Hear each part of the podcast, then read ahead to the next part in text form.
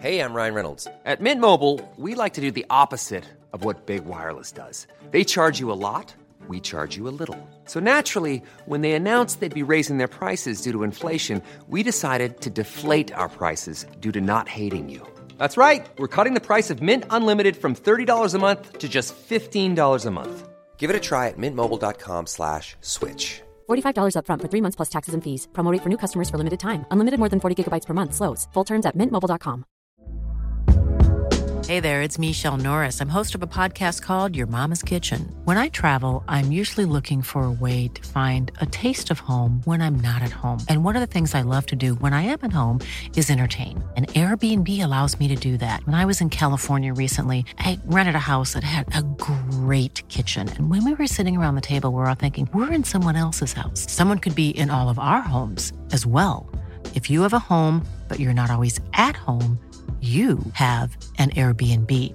Your home might be worth more than you think. Find out how much at airbnb.com/slash host.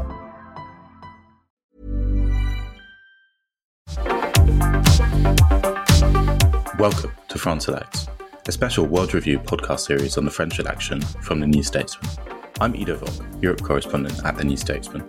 Following the first round of voting on Sunday, 10th of April, I'm joined by Megan Gibson to discuss the results and look ahead to the second round campaign.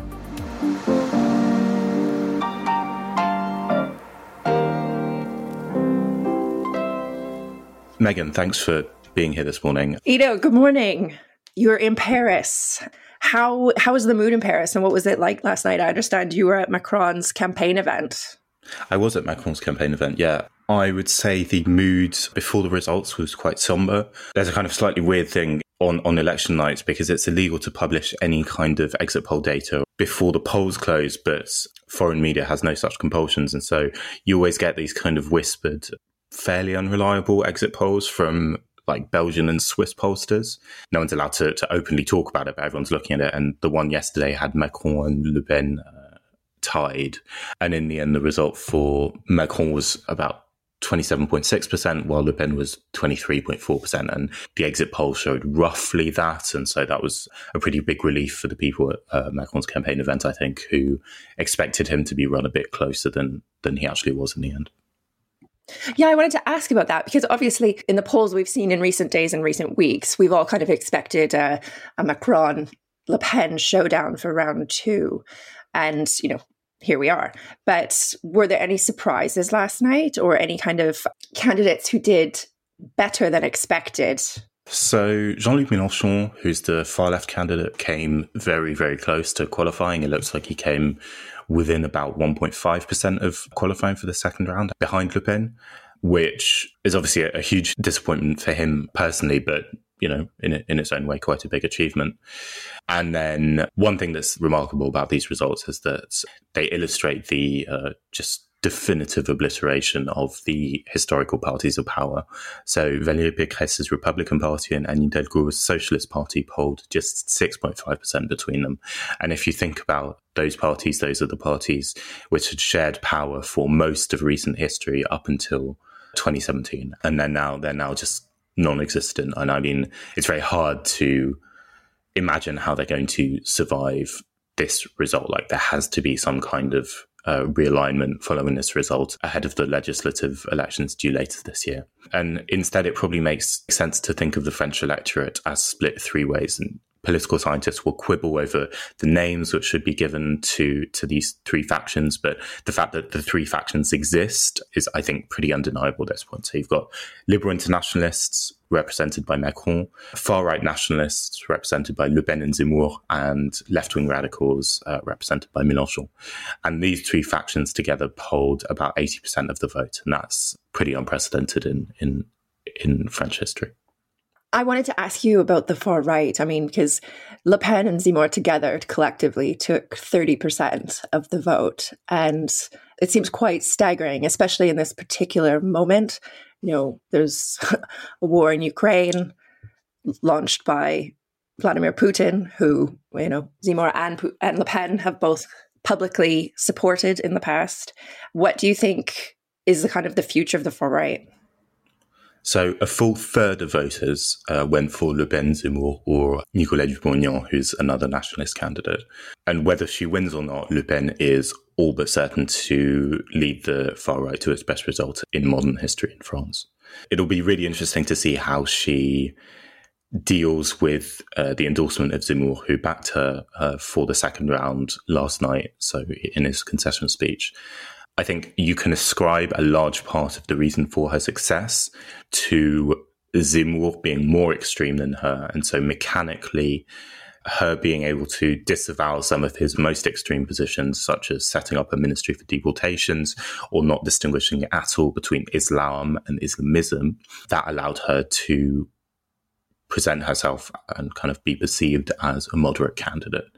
And he, he did back her for the second round last night in his concession speech. And it's going to be very interesting to see how she deals with that endorsement. My guess would be that she will treat it at arm's length, if at all, because it's more valuable for her to at least get left wing voters to stay at home, if not actively back her, than it is to get the far right voters represented by Zemmour, who are going to largely split for her anyway. It's more valuable for her to not scare left wingers and to make them think that there is not enough urgency for them to turn out and vote for Macron against her than it is for her to appeal to Zemmour's voters. That seems quite astounding to me. I mean, the logic of the strategy seems sound, but I think it feels looking at who Le Pen is as a figure and how polarizing she is and how well known she is to the French electorate, it seems surprising to me that people on the left and the far left would be at all swayed to not only vote for her, but, you know, just be so blase about the idea of her becoming president that they would stay home. I mean, bluntly, she is not polarizing like she was in 2012, like she was in 2017. She's almost certainly going to lead the far right to its best result in electoral history because she is not polarizing. In large part, that's because uh, Zemmour has kind of taken the bogeyman effect away from her. And so he is, he's polarizing. He's scary you know two people can't be as can't be can't be equally terrifying and so um, okay. she now scares left-wing voters much less than she did five years ago or 10 years ago. And once again, my guess is that she will refuse to share a stage with Zemmour, even though, you know, theoretically, if she wins, perhaps he could be her prime minister or something. She will refuse to share a stage with him in order not to be tarnished by his extremism, which would very severely damage the perception of moderation, which she has worked hard to generate and, and effectively generate. And what about Macron? I mean, my impression is that he's been a bit aloof or even complacent in in the campaign up until now. Do you think we're going to see a renewed energy from him? Yeah, uh, so I, at his campaign event, I saw I saw Macron. I would say his speech was fairly positive, pretty energetic, relatively open to to the people who who didn't back him or that he knows he needs to convince to lend him their vote ahead of the second round if he wants to win. And there was there was a lot of energy to it. I've got to say. At the same time, his challenge will be persuading the voters that he needs to win, that he is sincere in his desire to to reach out to them and those are voters, especially on the left. As I've spoken about, voters who feel that they have been ignored, taken for granted since 2017 when they lent him their votes on issues like the cost of living. Uh, Le Pen is as trusted or more trusted than Macron. And his his challenge will be convincing voters on the left, especially, that he is worth lending their vote to. And he did recognize that in his speech. He said, I know many people will be backing me in the second round, not because they back my politics, but to oppose the far right. And and I recognize that.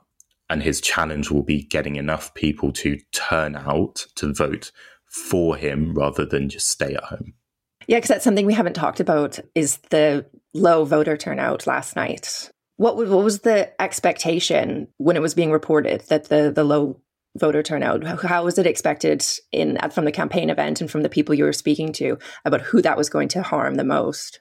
Turnout was down uh, between three and four percent, which is you know in the scale of things not huge, not a huge variation I think the general expectation is that low turnout benefits Le Pen because her voters are relatively motivated, while a lot of Macron's voters are not. But I, I, I do think that the relatively high turnout people had been expecting uh, lower turnout. I do think that's at least in part probably a function of polls which in the last week before voting had shown Le Pen uh, doing really, really, really well. You know, we had a poll exclusively for the New Statesman last week showing Le Pen on 49% to Macron's 51% in the second round, which is a statistical dead heat.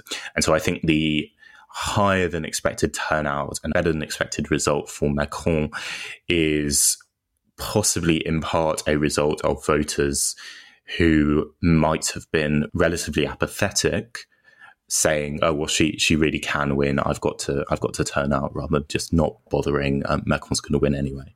And there is a chance that that will damage Macron paradoxically in the second round because voters who had turned out this time may say, "Oh well, he did better than expected. Um, he's going to win anyway in the second round. There's no point turning out." And again, convincing those voters that they need to turn out, they need to vote, that she really could win that he is not a shoe in will be his challenge. So obviously we have two weeks until the second round. What are the key things or events that people should watch out in these coming weeks? So I would say the single key event will be the debate between the two candidates for a few reasons. First of all, Merkel refused to directly debate with his first round opponents ahead of ahead of this round, which he was roundly criticized for. Second, Le Pen did so badly at the last debate. She obviously faced Macron in 2017. She did so badly at that debate. It's, it's widely remembered as a complete disaster that many people I talk to think that she she cannot do anything but overperform on expectations. She has to do better than what she did last time, and so for, for a few reasons. So one, she's been practicing. She does a lot of debating, whereas Macron, he's president, he doesn't have that much time for debating. And also, even if Macron wins overall, the fact that she's almost certain to do better than last time means that she will be seen to have improved and she's kind of grading on a curve, right? And that that should benefit her. And so I would say the key event to watch, obviously you can't predict what's going to happen uh, in the next two weeks. There might be something unexpected which turns out, but um, I would say the key event will be that debate and how Le Pen in particular performs and how she's viewed as having having performed.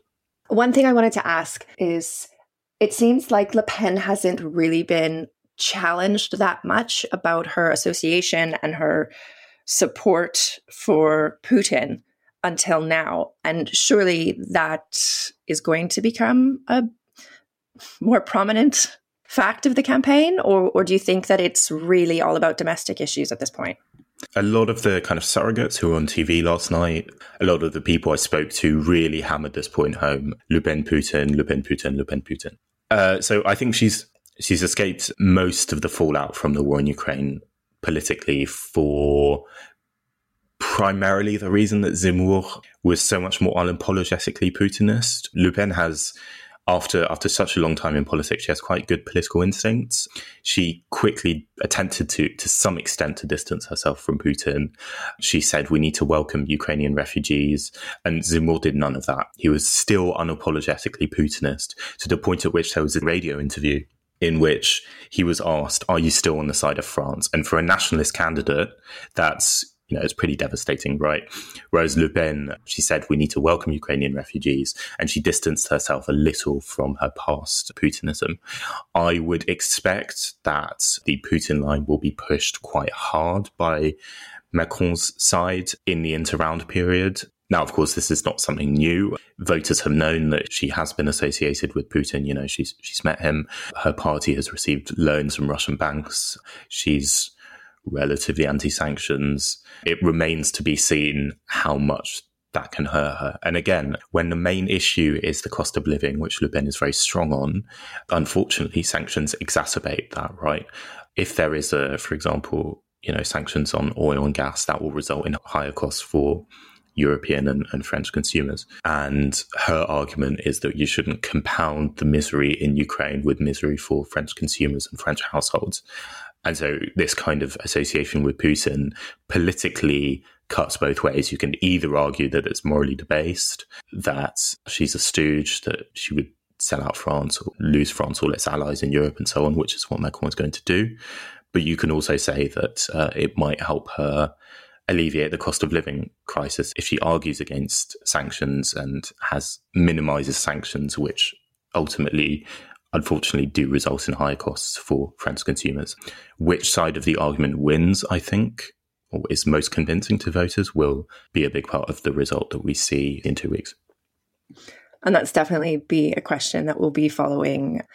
Listener's question, I also wanted to flag your very good live blog from last night, which is still up if our listeners want to go back and see some of the scenes from the night. If you're enjoying France Elects, you might want to consider subscribing. We have a special offer for podcast listeners 12 weeks for £12 or 12 euros in Europe. Just go to newstatesman.com slash podcast offer and you can read all our international coverage at newstatesman.com slash international.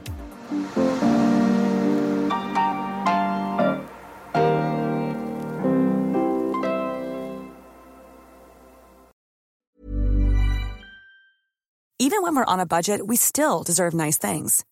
Quince is a place to scoop up stunning high-end goods for 50 to 80% less than similar brands. They have buttery soft cashmere sweaters starting at $50, luxurious Italian leather bags, and so much more. Plus, Quince only works with factories that use safe, ethical, and responsible manufacturing. Get the high-end goods you'll love without the high price tag with Quince. Go to quince.com/style for free shipping and 365-day returns. Quality sleep is essential. That's why the Sleep Number Smart Bed is designed for your ever-evolving sleep needs. Need a bed that's firmer or softer on either side? Helps you sleep at a comfortable temperature? Sleep Number Smart Beds let you individualize your comfort so you sleep better together. JD Power ranks Sleep Number number 1 in customer satisfaction with mattresses purchased in-store. And now save 40% on the Sleep Number limited edition Smart Bed for a limited time. For JD Power 2023 award information, visit jdpower.com/awards. Only at Sleep Number stores or sleepnumber.com.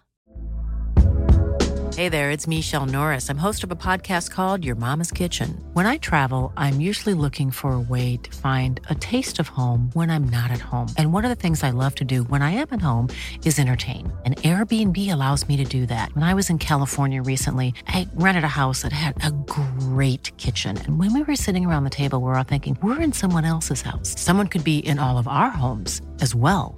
If you have a home, but you're not always at home, you have an Airbnb. Your home might be worth more than you think. Find out how much at airbnb.com/slash host.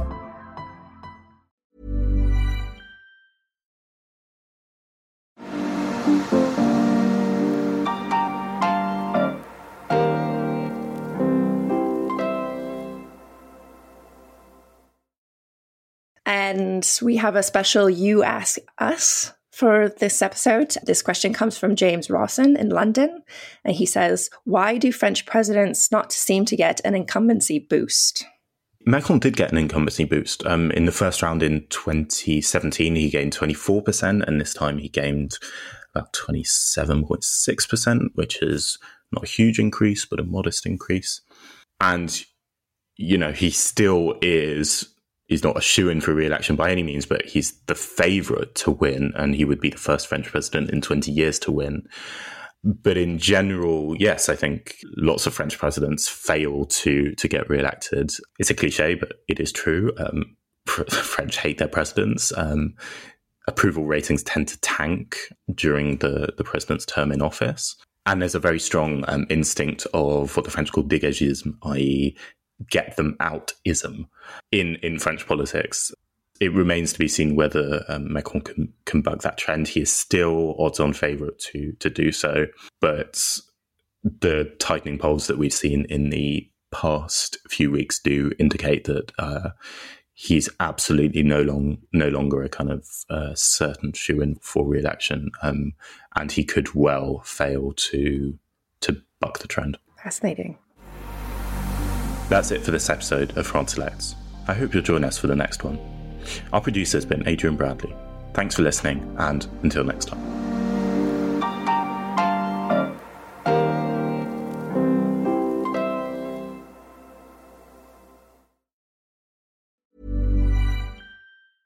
Normally, being a little extra might be a bit much, but not when it comes to healthcare. That's why United Healthcare's Health Protector Guard fixed indemnity insurance plans, underwritten by Golden Rule Insurance Company, supplement your primary plan so you manage out of pocket costs. Learn more at uh1.com. Hi, I'm Daniel, founder of Pretty Litter. Did you know cats tend to hide symptoms of sickness and pain? I learned this the hard way after losing my cat, Gingy. So I created Pretty Litter, a health monitoring litter that helps detect early signs of illness by changing colors, saving you money and potentially your cat's life. Pretty Litter is veterinarian developed, and it's the easiest way to keep tabs on your fur baby's health right at home. Go to prettylitter.com and use code ACAST for 20% off your first order and a free cat toy. Terms and conditions apply. See site for details.